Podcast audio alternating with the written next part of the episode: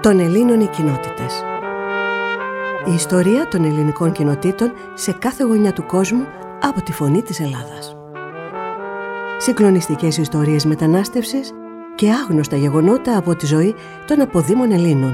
Προφορικές μαρτυρίες και καταγραφές και σπάνια ηχητικά τεκμήρια που έρχονται για πρώτη φορά στο φως. Των Ελλήνων οι κοινότητες. Ένας κύκλος δραματοποιημένων ραδιοφωνικών ντοκιμαντέρ σε έρευνα και παρουσίαση Θωμά Σίδερη.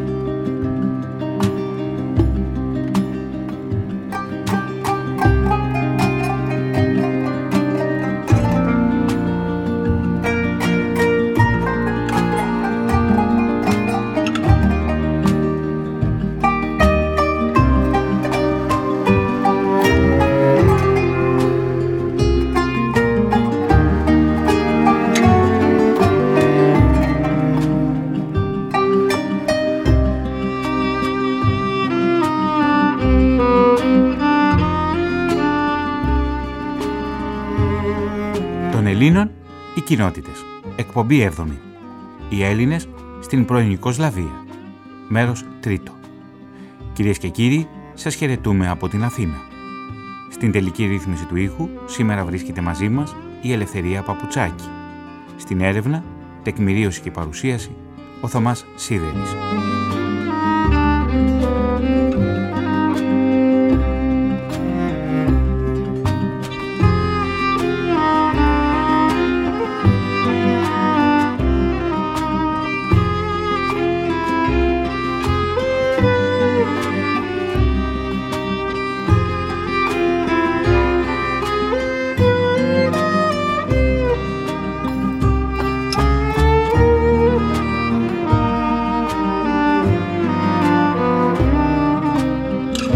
Δύο πρώτα μέρη του ραδιοφωνικού ντοκιμαντέρ ακούσατε την ιστορία των Ελλήνων στο Ποζάρεβατς, μια κομμόπολη όχι πολύ μακριά από το Βελιγράδι.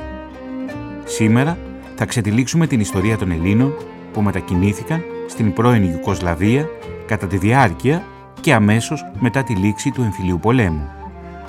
Την περίοδο δηλαδή από το φθινόπωρο του 1944 έως και τα τέλη του 1949 ο αρχιστράτηγος επισκέπτεται πρώτων μεγάλων επιχειρήσεων του Γράμμου και του Λίτσι τα επιτελεία των μεγάλων μονάδων. Εις το αεροδρόμιο των Ιωαννίνων προσγειούται το αεροπλάνο του οποίου επιβαίνουν ο αρχιστράτηγος κ. Αλέξανδρος Παπάγος, ο στρατηγός Βαν Φλίτ και η ακολουθία των.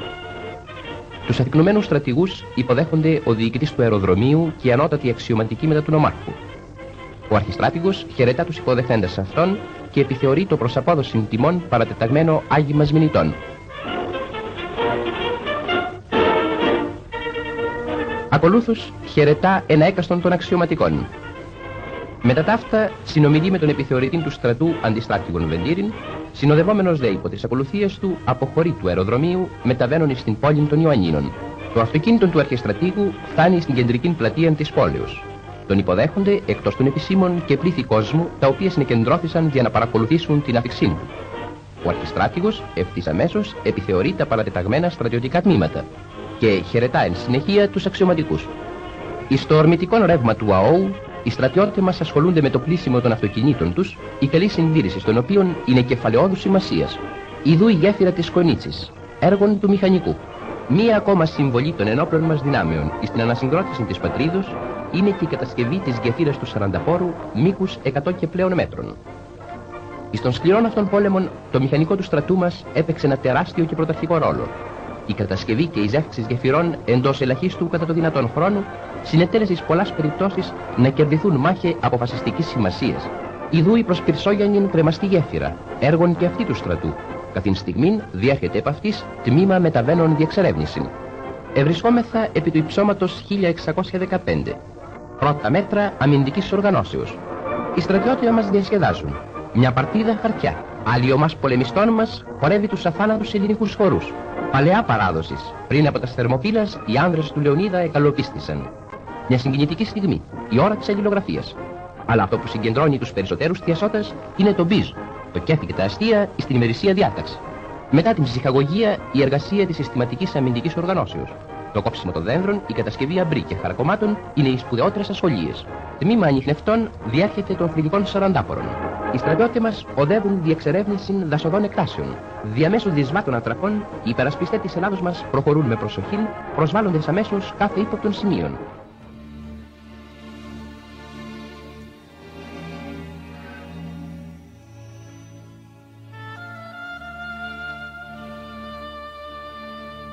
Οι αλλαγές στη γεωπολιτική σκηνή των Βαλκανίων μετά τη λήξη του Δευτέρου Παγκοσμίου Πολέμου και οι εξελίξεις στη Βαλκανική, όπου καθοριστικό ρόλο διαδραμάτιζε το αριστερό αντιστασιακό κίνημα, επηρέασαν και την επιλογή των δυνητικών συμμάχων στο εξωτερικό.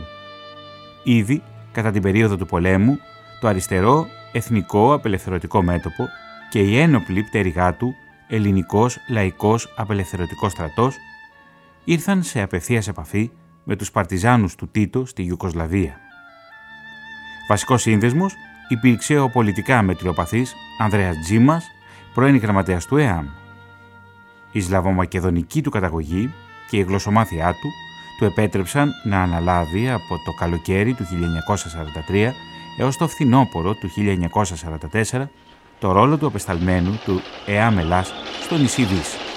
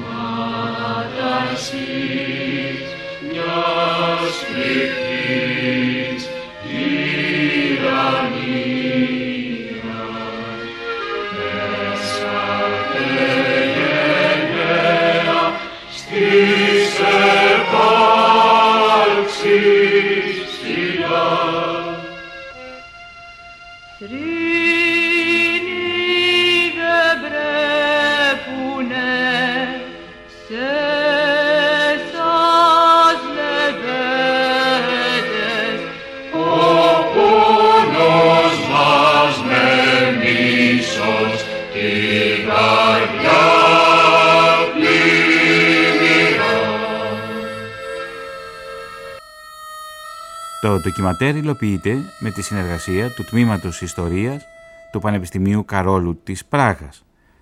Την επιστημονική ευθύνη έχει η καθηγήτρια ιστορίας Καταρζίνα Κράλοβα.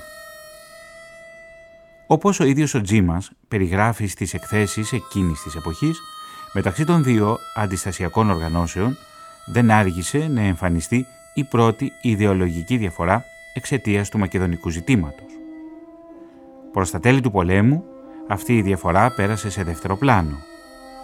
Μετά την υποχώρηση των στρατευμάτων της Βέρμαχτ το φθινόπωρο του 1944 και οι δύο χώρες ασχολούνταν αποκλειστικά με τις εσωτερικές εξελίξεις. Στην Ελλάδα επιπλέον, τον Δεκέμβριο του 1944 ξέσπασε εμφύλια σύγκρουση μεταξύ των βασιλικών στρατευμάτων και του αντάρτικου στρατού του ΕΑ Μελάς, η οποία έληξε με την υπογραφή της Συμφωνίας της Βάρκιζας. Στις αρχές Δεκέμβρη του 1944 η ατμόσφαιρα στην Αθήνα ήταν ηλεκτρισμένη. Τίποτε πια δεν θύμιζε τα πανηγύρια που είχαν ξεσπάσει 1,5 μήνα πριν κατά την απελευθέρωση της πρωτεύουσας από το χιτλερικό ζυγό. Η εφορία και τα χαμόγελα εκείνης της περίοδου έχουν πλέον εξανεμιστεί στη δίνη μιας αμήλικτης πάλης για την εξουσία. Τώρα η κυβέρνηση Εθνικής Ενότητας υπό τον Γεώργιο Παπανδρέου είναι μετέωρη. Ο Γιάννης Ζεύγος και άλλοι υπουργοί της αριστεράς έχουν παρετηθεί. Στις 3 Δεκεμβρίου η αριστερά καλεί σε συλλαλητήριο διαμαρτυρίας στο Σύνταγμα που απαγορεύεται από την αστυνομία. Η απαγόρευση αγνοείται και το συλλαλητήριο γίνεται. Μα βάφεται στο αίμα ενώ οι άοπλοι διαδηλωτές διαλύονταν ειρηνικά, δέχονται τυφλά πυρά από τα κτίρια της Βουλής και της αστυνομίας. Το Σύνταγμα γεμίζει με πτώματα. Το ίδιο και την επομένη, όταν μια τεράστια λαοθάλασσα ξανακατακλείζει το Σύνταγμα για να τιμήσει τα θύματα της προηγούμενης μέρας. Το ΕΑΜ απαντά με τα όπλα, καταλαμβάνοντας αστυνομικά τμήματα της Αθήνας. Οι συγκρούσεις γρήγορα γενικεύονται.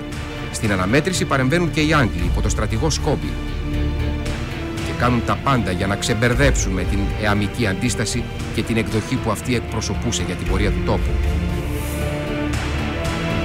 Η εντολή άλλωστε από το Λονδίνο προς τα Βρετανικά στρατεύματα στην Αθήνα ήταν ρητή. Δράσετε ως σε κατεχόμενη πόλη.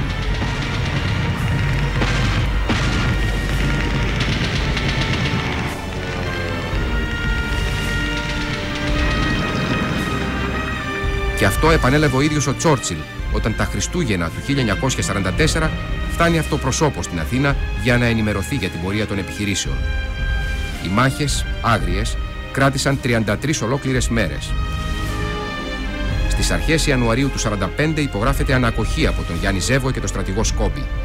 Ένα μήνα μετά ακολουθεί η Συμφωνία της Βάρκιζας. Αλλά το γυαλί είχε ήδη ραγίσει πριν προλάβει να χαρεί τη λευτεριά από τον ναζιστικό ζυγό, η Ελλάδα σπροχνόταν μεθοδικά στη δίνη ενός ακόμη πιο αιματηρού εμφυλίου. Επί των απροσίτων κορυφών του γράμμου, ευρηματίστη διαδευτέραν φοράν η πολεμική μηχανή των εξαλβανίας ορμηθέντων σλαβοκομμουνιστών και ταπεινώθηκε πάλι νυφρασίτιστον. Μακρέ φάλαγγες αυτοκινήτων διασχίζουν τα σωδικά σαρτηρία των περιοχών του γράμμου, μεταφέρουσε άνδρας, πυρομαχικά και παντόσιους εφόδια, δια των οποίων θα ενισχυθούν τα τμήματα που ηρωικώς αμήνονται κατά των εισβολέων. Ευθύς ως εξεδηλώθη εντός της Αλβανίας, προετοιμαστήσα και δια μεγάλων δυνάμεων εξαπολυθήσα επίθεσης βαρβάρων εισβολέων, η πολεμική ψυχή των γενναίων φρουρών του γράμμου εκήρυξε τον συναγερμό και η πολεμική μηχανή του Εθνικού Στρατού της Ελλάδος έτεθη εις κίνηση δια να ματαιωθούν όπως αιματαιώθησαν τα σχέδια του Κομμουνιστικού Αρχηγείου, το οποίο εφιλοδόξει να επαναστήσει το καταληθέν κράτος του επί των εδαφών από τα οποία έχει εκδιωχθεί κατά το παρελθόν θέρος. Συγχρόνως προς ανεφοδιασμών των ηρωικών στρατιωτών μας, κινούνται φάλαγγες υποζυγίων φορτωμένων με πυρομαχικά και τρόφιμα. Η ραγδαία βροχέ και τα χιόνια έχουν μεταμορφώσει το έδαφος εις τα διάβατον τέλμα. Οι καρτερικοί ημιονικοί μας οδηγούν τα υποζύγια διαμέσου δυσβάτων, χιονοσκεπών και ανηφορικών μονοπατιών. Τα απέλματα των υποζυγίων και τα πόδια των ημιονικών μας βυθίζονται στην λάσπη και των βόρβορων και η πορεία τους καθίσταται διαρκώς δυσκολοτέρα αλλά τίποτα δεν λυγίζει την καρτερία των ανδρών μας, οι οποίοι βαδίζουν απτόητοι την οδόν του υπερτάτου προς την πατρίδα καθήκοντος.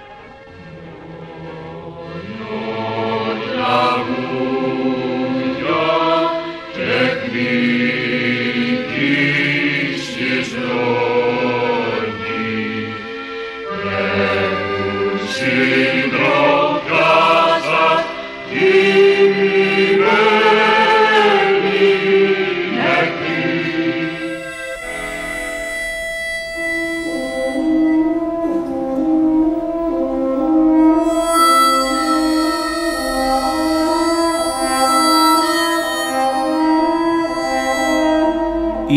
από το 1945 στη λαϊκή δημοκρατία της Μακεδονίας λειτουργούσαν προσφυγικά στρατόπεδα κοντά στα ελληνικά σύνορα.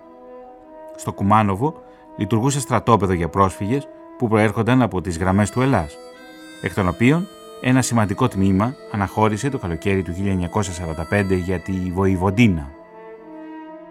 Αυτή η ομάδα έθεσε τα θεμέλια της νέας ελληνικής κοινότητας Μπούλκες, σήμερα ονομάζεται Μάγκλιτς, η οποία δημιουργήθηκε με τη συγκατάθεση του Βελιγραδίου κατόπιν σχετικού αιτήματος του Κομμουνιστικού Κόμματος Ελλάδας. Από τον Μπούλκες, λίγο νωρίτερα, εκδιώχθηκε ο ντόπιος γερμανικός πληθυσμός. Μετά το ξέσπασμα του τρίτου γύρου του εμφυλίου πολέμου, το φθινόπωρο του 1946, εγκαταστάθηκε στο Βελιγράδι κλιμάκιο του πολιτικού γραφείου του Κομμουνιστικού Κόμματος Ελλάδας με επικεφαλής τον Γιάννη Ιωαννίδη. Καθώς ο εμφύλιος πόλεμος βρισκόταν σε εξέλιξη, σε κύριο πεδίο μάχης αναδείχθηκαν οι περιοχές της Βόρειας Ελλάδας, στις οποίες κατοικούσαν κυρίως σλαβόφωνοι πληθυσμοί. Ο εμφύλιος πόλεμος διαδραμάτισε σημαντικό ρόλο στην ενίσχυση της τρομοκρατίας που εξαπέλυσε η κυβέρνηση της Αθήνας εναντίον του σλαβομακεδονικού πληθυσμού. Ω συνέπεια αυτής της τάσης, περίπου 15 έως 20.000 Σλαβομακεδόνες υποχρεώθηκαν να καταφύγουν στη λαϊκή δημοκρατία Μακεδονίας. Παράλληλα, αυξήθηκε ο αριθμός των αυτόμολων Σλαβομακεδόνων ανταρτών. Τα Ιουκοσλαβικά σύνορα στη συνέχεια διάβηκαν χιλιάδες Ελληνόπουλα αλλά και παιδιά Σλαβομακεδόνων τα οποία βρέθηκαν αντιμέτωπα με τα δεινά του πολέμου και αναζήτησαν σωτηρία στην πρώην Ιουκοσλαβία. Νεολαίοι! Νέοι και νέες που διακρίθηκαν στις μάχες, ξεχώρισαν στον αγώνα. Δροσοπηγή, μαχήτρια. Φωτεινός, σύνδεσμος. Φτερωτός, ταχυδρόμος. Νεφέλη, νοσοκόμος. Αστραπή, σαμποτέρ. Λιγερός, πετροκτίστης. Πιτσιρίκα, φουρνάρισα. Καστοριανή, πολυβολήτρια.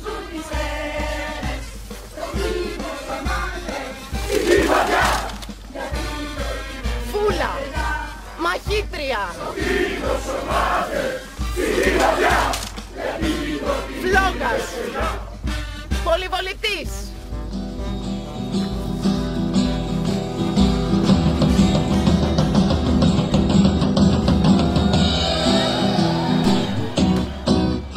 por su mamá, mi corazón.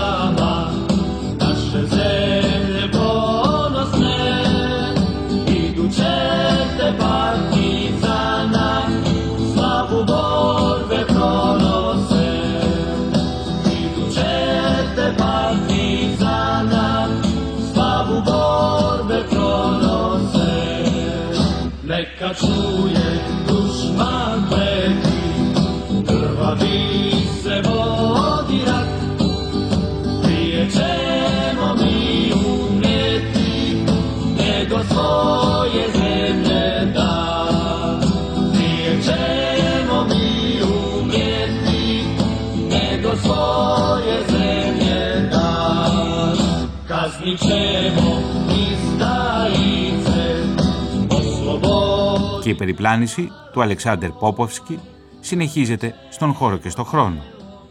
Μια περιπλάνηση στον βαλκανικό χώρο. Τα βήματά του θα τον φέρουν και στα εδάφη της πρώην Ιουκοσλαβίας. Ένας άνθρωπος με ρευστή εθνική ταυτότητα σε έναν ρευστό γεωγραφικό χώρο. Πολλές φορές ήμασταν στα σύνορα και από τα σύνορα μας γυρνούσαν πίσω. Κάναμε αιτήσεις, κάναμε, κάναμε και παράπονο, παράπονο στο Χέλσι και κάναμε στο Στράσμπουργκ, κάναμε στο ΟΕ και αυτές, και έχουμε και απαντήσεις α- από, από αυτά τα μέρη. Έχουμε απαντήσεις εδώ πέρα, πάνω από 30 απαντήσεις που για εμάς ε, τους Μακεδόνες, τους, ε, τους Μακεδόνες δεν μπορούμε να κατεβούμε στην Ελλάδα. nego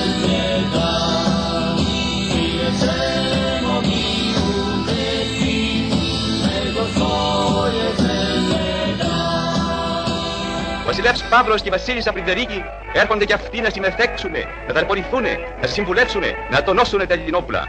Γελαστοί οι βασιλείς μπαίνουν στις πύλες της μάχης. Με εμπειρία ορειβάρ που εαυτόν μεγαλειότητες σκαρφαλώνουν στα υψώματα για να παρακολουθήσουν από πιο κοντά τον αγώνα. Και πλαισιωμένοι από το επιτελείο τους και από τους Αμερικανούς αξιωματικούς παρακολουθούν την εξέλιξη των επιχειρήσεων, ζητούν πληροφορίες, ενημερώνονται. πλάι τους τα κανόνια βροντούν. Εδώ είμαι από το 57. Για τον νόμο που, που βγήκε ο νόμος για να κατεβούν μόνο γένος Ελληνές στην Ελλάδα, εγώ είμαι ενάντια, γιατί αυτός ο νόμος είναι δισκριμινάτο που χωρίζει τους ανθρώπους, χωρίζει τους, τους πολίτες. Στην Ελλάδα χωρίζει τους πολίτες σε Έλληνες και Μακεδόνες.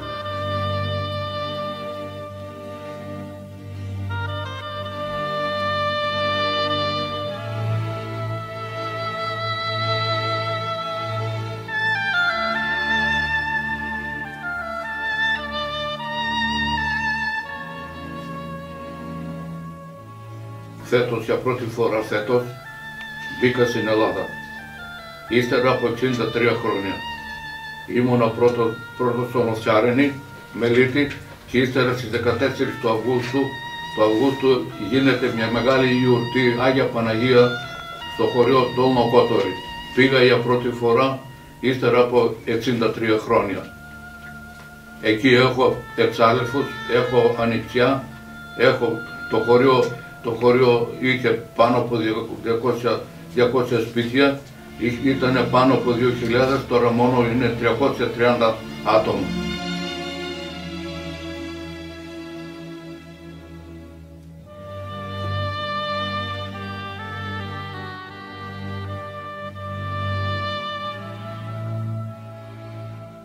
ο νόμος που, που έχει βγάλει ο Παπανδρέου και λέει γένος, μόνο γένος Έλληνας μπορεί να κατεβεί κάτω στην Ελλάδα.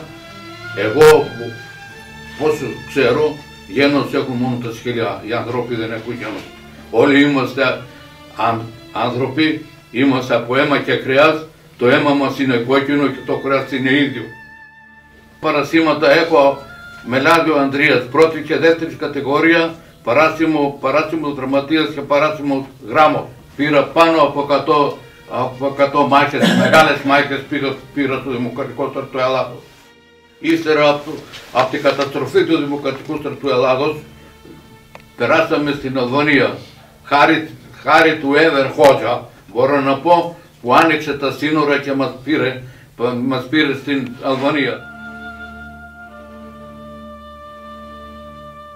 Μα πόσοι άνθρωποι σαν τον Αλεξάνδερ δεν περιπλανήθηκαν πάνω σε αόρατα και ορατά σύνορα.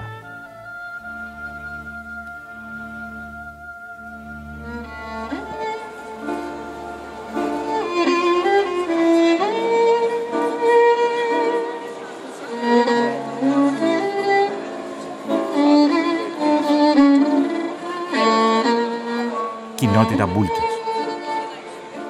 Η Συμφωνία της Βάρκιζας έθεσε τέρμα στα αιματηρά δεκεμβριανά γεγονότα που διαδραματίστηκαν στα τέλη του 1944 στην Αθήνα. Για τους αντάρτες όμως, αυτή η συμφωνία δεν σήμανε τίποτα λιγότερο από μια de facto παράδοση. Γι' αυτό το λόγο, αρκετά στελέχη της αριστερής αντίστασης αποφάσισαν να εγκαταλείψουν την Ελλάδα παίρνοντας το δρόμο που πήραν νωρίτερα άλλοι πρόσφυγες που κατέφυγαν στη Ιουκοσλαβία, στην Αλβανία και στη Βουλγαρία, περιμένοντας εκεί τη δημιουργία ευνοϊκότερων συνθήκων που θα επέτρεπαν την επιστροφή τους. Εκτός όμως από αυτούς, στη Ιουκοσλαβία βρήκε καταφύγιο και μια ομάδα Σλαβομακεδόνων, τους οποίους η κυβέρνηση των Αθηνών καταδίωκε επικαλούμενη είτε την προθύστερη συνεργασία τους με τους κατακτητές, είτε τη συνεργασία τους με τους κομμουνιστές ή απλώς για εθνικούς λόγους.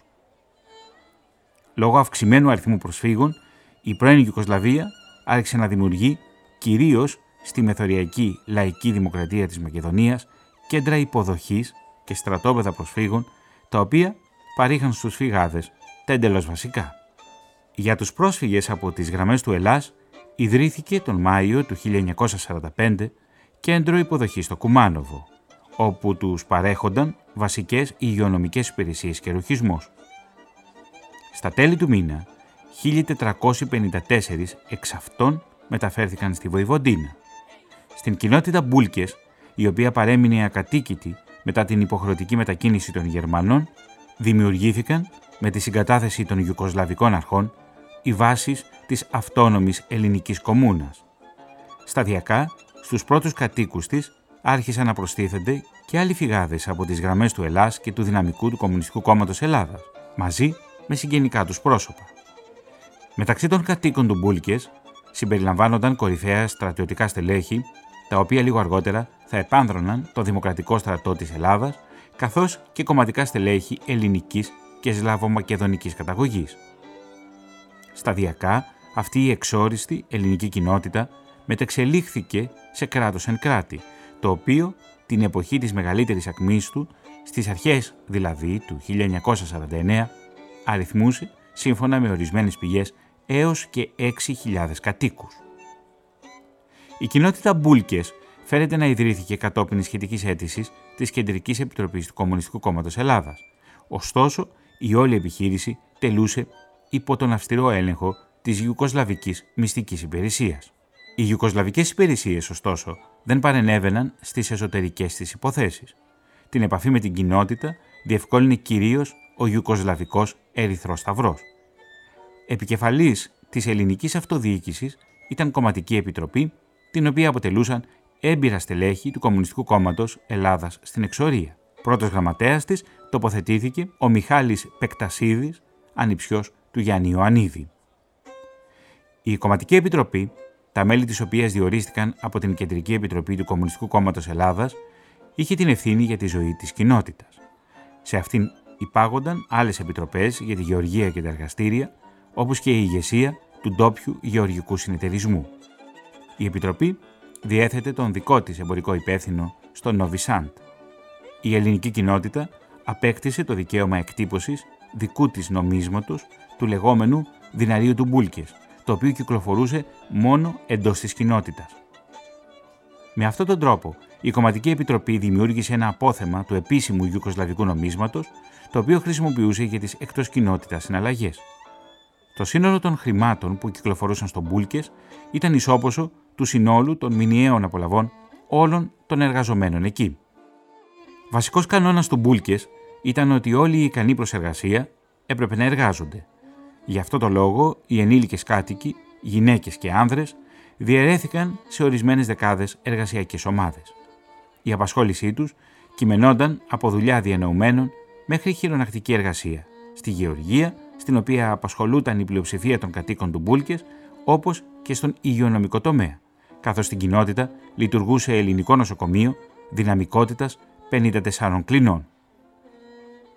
Μόνο ένας μικρός αριθμός κατοίκων εργάζονταν εκτός Μπούλκες, στο Νόβι Σαντ ή στο Σομπόρ.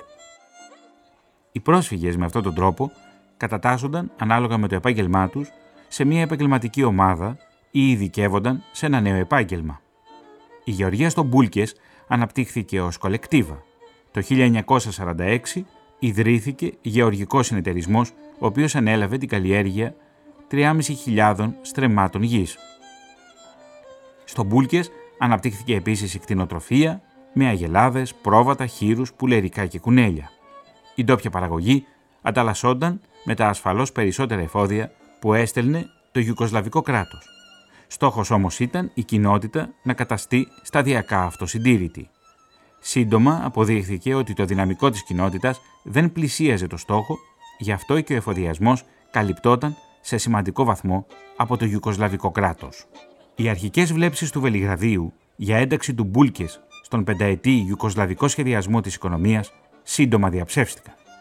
Το 1948 στην Κομούνα επιβλήθηκε φόρος ύψους 5% επί των εισοδημάτων, όμως αυτός ποτέ δεν εισπράχθηκε. Παρατηρήθηκαν φαινόμενα οικονομικής εγκληματικότητας, η οποία σχετιζόταν με την επίδοση υπερβολικών στοιχείων σε ό,τι αφορά στον πληθυσμό της κοινότητας, όπως και σε ατασταλίες με τον τόπιο νόμισμα.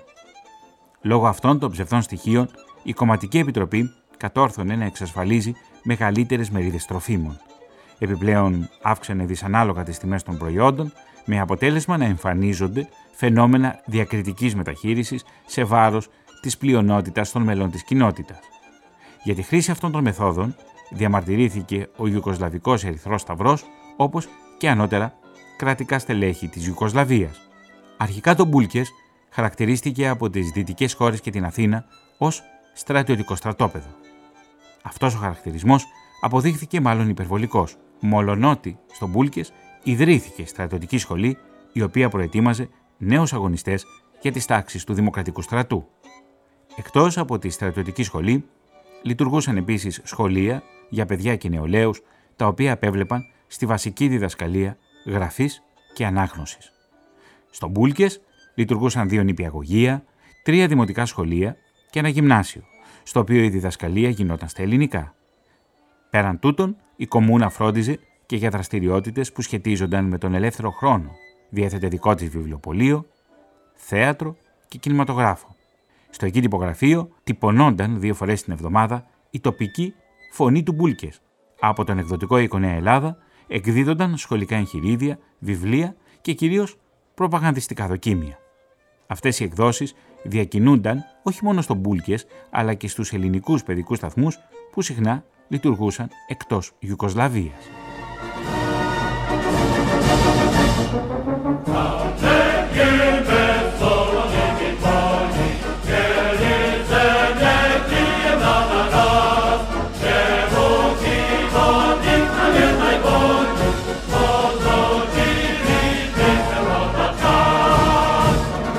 Και ένα πατριωτικό τραγούδι.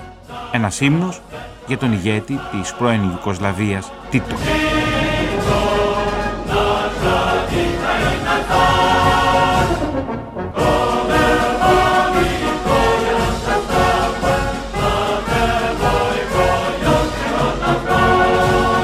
Ο δημοσιογράφος Σταύρο Τζίμας επισκέφθηκε κατά το παρελθόν τον Μπούλκες και μας εξηγεί ότι δεν ήταν μια φαντασιακή κοινότητα του σοσιαλισμού, αλλά μια πραγματική κοινότητα, υπό την αυστηρή παρακολούθηση των Ιουκοσλαβικών μυστικών υπηρεσιών. Εγώ πήγα ε, στον Μπούλκες δημοσιογραφικά για να δω τι υπάρχει σήμερα σε αυτό το χωριό και τι έχει απομείνει, τι αποτυπώματα άφησαν οι Έλληνες εκεί στην περιοχή πέρα από τις δικές τους τις ε, ενδοκομματικές ήταν κυρίως ε, διαμάχες.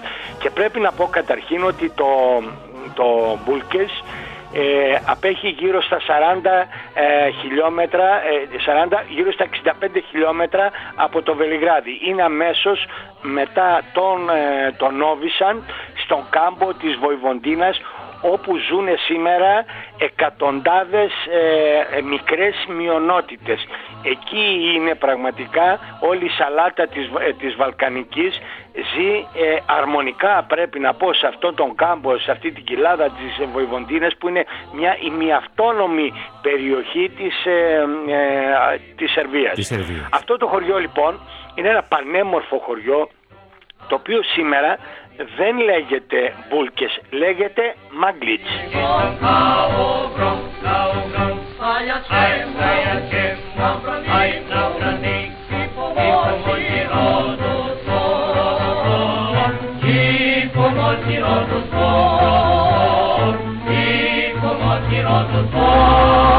Στο χωριό αυτό λοιπόν υπήρχε μια μικρή γερμανική μειονότητα και μια ουγγρική μειονότητα ζούσαν μαζί αυτοί και μετά τον, ε, τον, ε, την εκδίωξη των Γερμανών το 1944 από 45 από την, ε, από την Ιουγκοσλαβία και την κατάληψη της περιοχής από τους παρτιζάνους του Τίτο εκδιώχτηκαν οι Γερμανοί και αμέσως μετά όπως λένε χαρακτηριστικά εκεί ενώ οι κατσαρόλες ήταν ακόμα πάνω στο τραπέζι κατέφτασαν οι πρώτοι ε, ε, Έλληνες οι οποίοι ήταν ε, αγωνιστές ε, της αριστεράς. Ε, αυτό το χωριό είχε γύρω στις 3.000 Γερμαν, γερμανόφωνους και, και Ούγγρους έφυγαν και εγκαταστάθηκαν οι πρώτοι Έλληνες.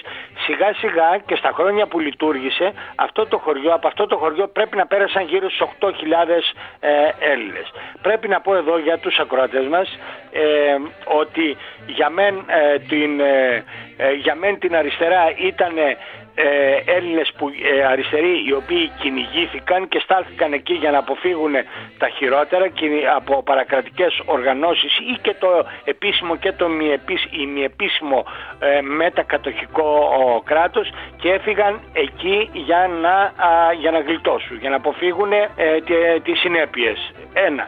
Από την άλλη, η άλλη πλευρά υποστήριζε και υποστηρίζει ότι ήταν ένας χώρος στον οποίο εκπαιδεύτηκαν και εκπαιδεύτηκαν ε, μερικές ε, χιλιάδες ε, ε, νέοι, ένοπλοι, ε, άντρες και οι οικογένειές τους βέβαια πήγαν μαζί με τις οικογένειές τους για τον, ε, για τον εμφύλιο πόλεμο που ακολουθήθηκε μπροστά. Είναι τα δύο επιχειρήματα.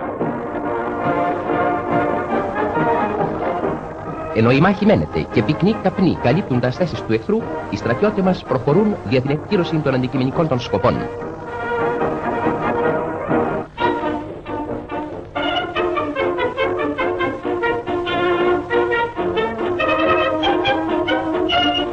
Με τα πυκνά πυρά των πολυβόλων εξουδετερώνουν κάθε συμμορητική αντίσταση. Οι στρατιώτες μας προχωρούν προσεκτικοί και επιτίθενται εναντίον των οχυρωμένων υψωμάτων των ιστοπροδοτών. Και ενώ οι άνδρες μας συνεχίζουν το έργο τους, οι διαδημαστέ ειδοποιούν το πυροβολικόν, το οποίο διευστόχων βολών εξουδετερώνει τα σχολιάς αντιστάσεως των Ιαμοσλάβων.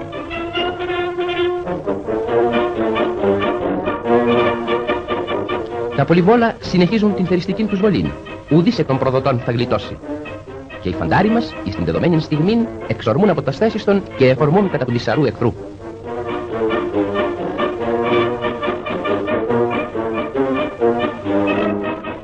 Οι αξιωματικοί μας παρακολουθούν εκ του πλησίων επί του πάρτου την πορεία της μάχης.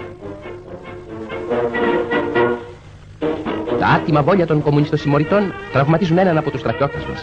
Αμέσως οι συναδελφοί του επιδένουν προχείρο στο τραύμα του, ενώ οι τραυματιοφορείς σπέβουν να εκτελέσουν την ιεράν αποστολή τους.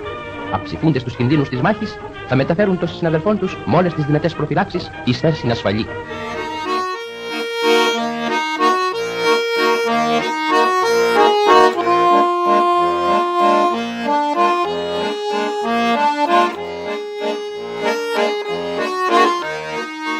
Σε κάθε περίπτωση εγκαταστάθηκαν εκεί οι Έλληνες και έφτιαξαν μία ας την πούμε δική τους ε, κοινότητα, μία, μία ελληνική κουμούνα, ας το, ελε- ας το πω ε, και με αυτόν τον, ε, τον τρόπο. Εκεί βρέθηκαν πραγματικά σε έναν επίγειο παράδεισο. Το Μπούλκες ε, ε, με το που ο, εκδιώχθηκαν ε, Οι Γερμανοί και οι οι Γερμανοί ε, τα, τα χωράφια του, τα σπίτια του είναι τα χαρακτηριστικά τα παραδοσιακά βαβαρικά ας το πω έτσι ε, κεντροευρω... ή κεντροευρωπαϊκού ρυθμού αρχιτεκτονικής ε, κεντρο- ε, σπίτια ε, με τα κελάρια τους είναι, ε, με τους κήπους τους είναι μονόροφα όλα τα σπίτια και βέβαια έχει τεράστιους κάμπους. Και εκεί έμειναν ε, αρκετά χρόνια. Έφτιαξαν δικούς τους συνεταιρισμούς καλλιέργησαν τα, ε, τα χωράφια και μάλιστα έφτιαξαν και ε, εξέδωσαν και δικό τους ε, νόμισμα ήταν ε, δηλαδή ε, η ελληνική δημοκρατία στη Ιουγκοσλαβία μάλιστα την είχαν χαρακτηρίσει τότε και ως έβδομη δημοκρατία της, ε, της νέας Ιουγκοσλα... της Ιουγκοσλαβίας. Α, είχαν δικό τους ραδιοφωνικό σταθμό, ε, είχαν τη δική τους οικονομία, τις δικές τους ε, ας, μου- α- ας τις πω κατά κάποιο τρόπο διακρατικές εισαγωγικά σχέσεις με τη Ιουγκοσλαβία, με την υπόλοιπη Ιουγκοσλαβία και ακολουθούσαν ένα δικό τους ε, ε, ρυθμό ε, ζωής Ε, και μάλιστα ήταν πάρα πολύ δημιουργικοί. Ε, Σήμερα ακόμη ε, αυτό που είδα εγώ όταν ε, μπήκα στο, στο χωριό κατευθείαν πήγα κατευθείαν στο νικροταφείο γιατί ήξερα ότι δεν υπάρχουν Έλληνες, υπάρχουν ελάχιστοι και ο μόνος χώρος όπου πρόδιδε ανοιχτά τη μαρτυρία ότι πέρασαν Έλληνες από τον Μπούλκες τόσα χρόνια μετά ήταν το νεκροταφείο. Για φανταστείτε όμως, ο μοναδικός μάρτυρας που μαρτυρά τη ζωή είναι ο θάνατος. Ο θάνατος, ναι, ακριβώς.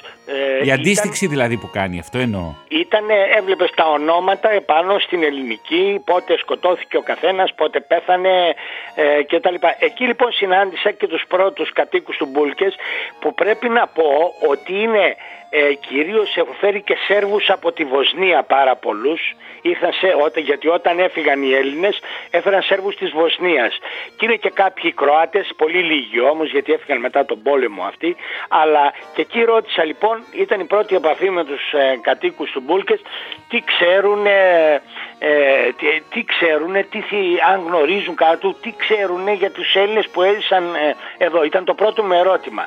Η απάντηση ήταν ε, ότι ήρθαν κάποιοι κομμουνιστές εδώ, τους, όδος, τους έδωσαν σπίτια περιουσίες και ότι μετά άρχισαν να μαλώνουν, να σφάζονται και να πετάνε ο ένας τον άλλο στα, στα πηγάδια. Μάλιστα κάποιοι μας είπαν ότι στα σπίτια που εγκατασταθήκαμε εμείς ε, ήταν, ναι, ήταν Έλληνες οι οποίοι, ε, οι οποίοι έφυγαν. Τώρα, ε, έψαξα να βρω κάποια από τα πηγάδια. Τι ήταν τα πηγάδια; Ε, ήταν ε, πηγάδια τα οποία χρησιμοποιούσαν για να, για να υδροδοτούν τα χωράφια διότι δεν υπήρχαν τότε εκείνη την εποχή ε, συστήματα υδροδότησης ε, των, του, του κάμπου και έφτιαχναν μικρά χωράφια. Το κάθε χωράφι είχε και τα, τα πηγάδια του. βέβαια μετά ε, όταν ε, εγκαταστάθηκαν τέτοια συστήματα ίδρευσης και υδροδότησης ε, τα πηγάδια επικαλύφθηκαν όλα. Και μαζί πήρανε και τα μυστικά που, που έκρυβαν ε, τα μυστή, από εκείνη την, την εποχή. Την περίοδο, ναι. μου είπανε βέβαια οι άνθρωποι, ναι, εδώ και κατά καιρούς έβρισκαν κόκαλα. Τι γινότανε τότε με βάση και αυτά που ξέρουμε από την ιστορία που από τα βιβλία που έχουν γραφτεί, πολλούς από τους πρωταγωνιστές, ότι οι αντίπαλες, οι εσωκομματικοί αντίπαλοι αλληλοσκοτώνονταν και ε, τους έριχναν τους νεκρούς στα, στα πηγάδια για να τους εξαφανίσουν.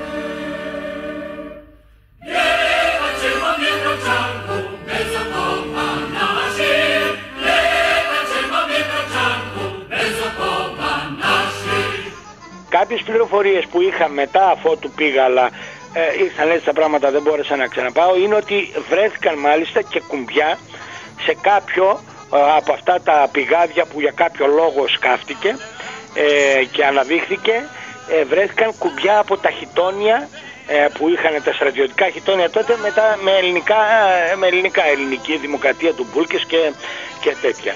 Αυτό ήταν, ε, ήταν η πρώτη επαφή που είχα στο, στο Μπούλκες. Αμέσως μετά κατευθύνθηκα στο, στο, στο δημοτολόγιο και στα αρχεία του, του, του Δήμου. Εκεί λοιπόν βρήκα τη ληξίαρχο, ε, μια, αν θυμάμαι καλά λεγόταν Βίγκα Μαριάνοβιτς νομίζω που λέγονταν, ήταν κάτι σαν αντιδήμαρχος και εκεί έμαθα λοιπόν ότι στο χωριό αυτό υπάρχουν τρεις ε, οικογένειες και μάλιστα μου είπε τα ονόματά τους, ήταν η οικογένεια του Γιάννη Σκουτέλη, του Γιώργου Κωνσταντινίδη και Παύλου ε, Ιωσήφιδη. Είναι λοιπόν, ήταν τουλάχιστον το 15 που που πήγα εγώ, δεν ξέρω αν είναι ακόμα οι, αυτοί, όλοι αυτοί οι άνθρωποι εκεί, ήταν οι τρεις οικογένειες που, ε, από Ελλήνων του Μπούλκες.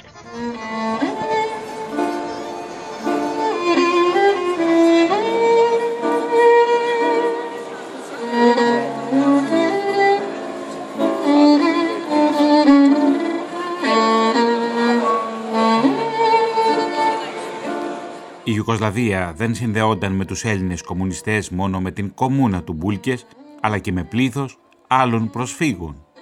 Από αυτή την άποψη, μοναδικό φαινόμενο αποτελεί η μεταφορά των Ελληνόπουλων στις κομμουνιστικές χώρες, η οποία προετοιμάστηκε από το Κομμουνιστικό Κόμμα Ελλάδας την περίοδο 1947-1948. Το επίσημο επιχείρημα των κομμουνιστών για την απομάκρυση των παιδιών από τις εμπόλεμες περιοχές ήταν ο μετριασμός των δεινών του πολέμου. Η απομάκρυση των παιδιών επέτρεψε στο Κομμουνιστικό Κόμμα να προβεί σε επιστράτευση νέων ανταρτών, κυρίως γυναικών, ενώ ταυτοχρόνως ενισχύθηκε η υπακοή των γονιών στην κομματική γραμμή, καθώς οι τελευταίοι συνέδεαν πλέον την τύχη τους με το μέλλον των παιδιών τους που είχαν βρει καταφύγιο σε κάποια από τις κομμουνιστικές χώρες. Όπως μου είπε η, αυτή η Μαριάνοβιτς, η αντιδήμαρχος, η επικεφαλής του δημο, ε, υπεύθυνου του δημοτολογίου εκεί, δεν υπάρχουν χαρτιά διότι όταν αποχώρησαν το 49 με τη λήξη του εμφυλίου πολέμου, παραμονές δηλαδή της ΣΥΤΑ στο γράμμο, αποχώρησαν ομαδικά ε, οι, οι Έλληνες που είχαν απομείνει εκεί για τις άλλες λαϊκές δημοκρατίες, για την Ουγγαρία κυρίως, ε, για την Τσεχοσλοβακία και την Πολωνία.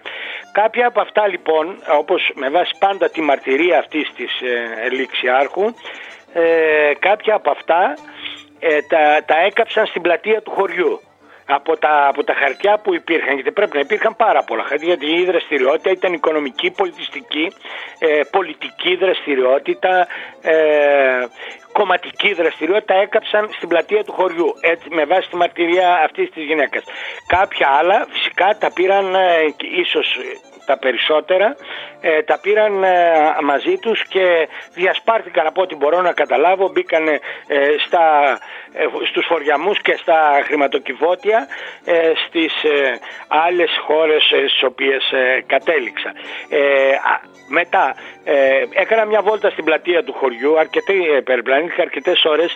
Το μόνο που υπάρχει και λέει θέατρο Αθήνα σήμερα, το έγραφε πάνω ακόμη, είναι ένα θέατρο μεγάλο το οποίο το είχαν χτίσει οι ίδιες, οι ίδιοι οι πολιτικοί, οι πρόσφυγες τότε, ας τους πούμε έτσι, γιατί έγιναν και πρόσφυγες από ένα σημείο και μετά, ε, το είχαν χτίσει και εκεί ε, ε, υπήρχαν, γίνονταν τα δρόμενα, τα, ε, τα πολιτιστικά με πολύ μεγάλη συμμετοχή από ό,τι είδα και από κάποιες ε, εφημερίδες εκεί του, του Νόβισαν που έψαξα, που έψαξα μετά.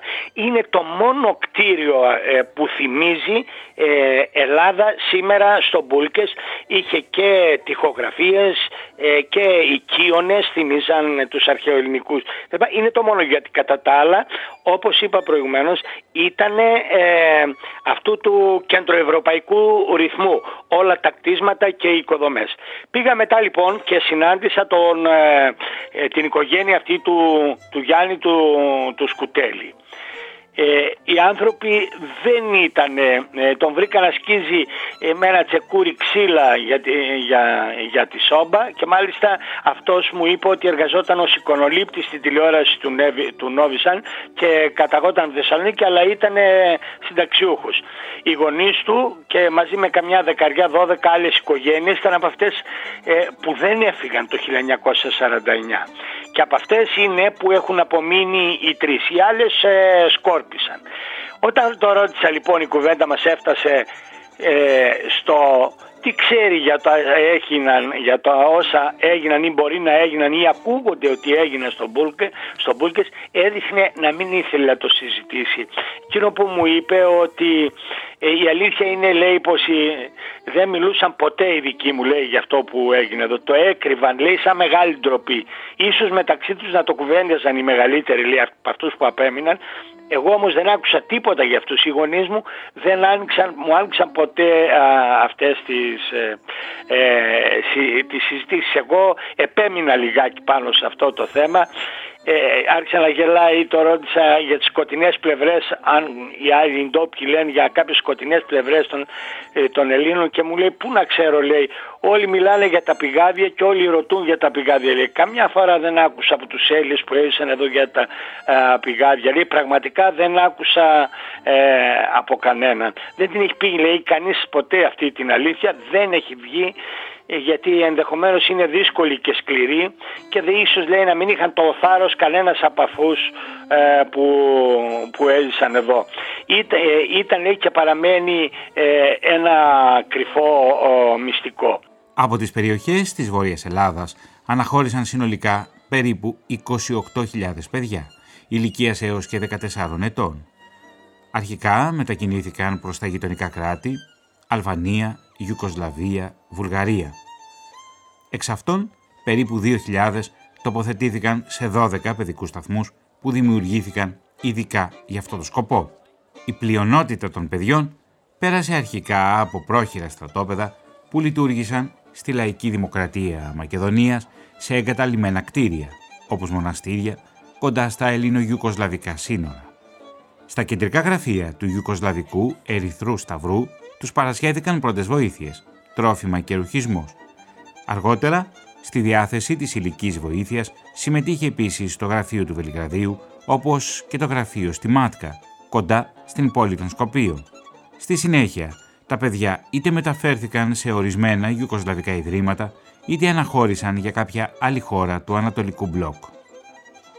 Τον Μάιο του 1948, η Κεντρική Επιτροπή του Κομμουνιστικού Κόμματος Ιουκοσλαβίας δημιούργησε την Επιτροπή Προστασίας των Παιδιών της Ελλάδας. Παρόμοιες επιτροπές δημιουργήθηκαν και στις υπόλοιπες χώρες αποστολής. Στη συνέχεια καταρτίστηκε το πλάνο μέρημνας για τα Ελληνόπουλα. Ιδρύθηκαν τα πρώτα κέντρα υποδοχής και οι πρώτοι παιδικοί σταθμοί στη Βοηβοντίνα, στη Σλοβενία και στην Κροατία. Μεταξύ Απριλίου και Μαΐου 1948, στη Βοηβοντίνα λειτουργήσαν τρεις παιδικοί σταθμοί, εκ των οποίων το σημαντικότερο ρόλο διαδραμάτισε ο παιδικός σταθμός Μπέλα Τσίρκβα, που φιλοξενούσε 672 παιδιά. Έψαξα να βρω ένα άλλο απομεινάρι δηλαδή που είδα και δεν μπόρεσα βέβαια να το, να το αγοράσω. Ε, ήταν κάποια νομίσματα τότε, τα βρήκα στο Βελιγράδι σε ένα παζάρι μετά. Τα νομίσματα που χρησιμοποιούσε η τότε χωρική κοινότητα; Ναι, ναι, η, ναι, η ελληνική κοινότητα που είχε ναι. εκδώσει και το δικό της νόμισμα, αλλά ε, το βαλάντιο το δικό μου δεν σήκωνε για τέτοια σουμενούρ γιατί ήθελε 2.000 μάρκα. Και κάπου εδώ ολοκληρώνεται το τρίτο μέρος του ραδιοφωνικού ντοκιμαντέρ για τους Έλληνες στην πρώην Ιουκοσλαβία. Το ιστορικό κείμενο για τη μετακίνηση των Ελλήνων σε εδάφη της πρώην Ιουκοσλαβίας καθώς και για την κοινότητα Μπούλκες έγραψε η καθηγήτρια ιστορίας στο Πανεπιστήμιο Καρόλου της Πράγας Καταρζίνα Κράλοβα. Στον ήχο ήταν ο Γιώργος Κωστόπουλος και η Ελευθερία Παπουτσάκη. Στην έρευνα, τεκμηρίωση και παρουσίαση, ο Θωμάς Σίδερης. Την επόμενη Παρασκευή θα ακούσετε το τέταρτο και τελευταίο ραδιοφωνικό ντοκιμαντέρ αυτού του κύκλου. Κυρίες και κύριοι, φίλοι ακροατές της Φωνής της Ελλάδας, σας χαιρετούμε από την Αθήνα.